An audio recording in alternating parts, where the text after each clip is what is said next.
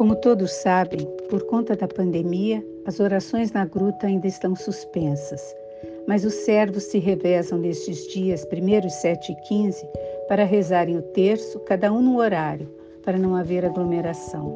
E qual não foi nossa surpresa quando uma das pessoas, ao se aproximar da gruta, viu na roseira que está plantada ali o mel que vertia de uma das rosas. Fomos todos tomados pela emoção, pois Nossa Senhora nos diz que o mel é sinal da sua presença naquele lugar.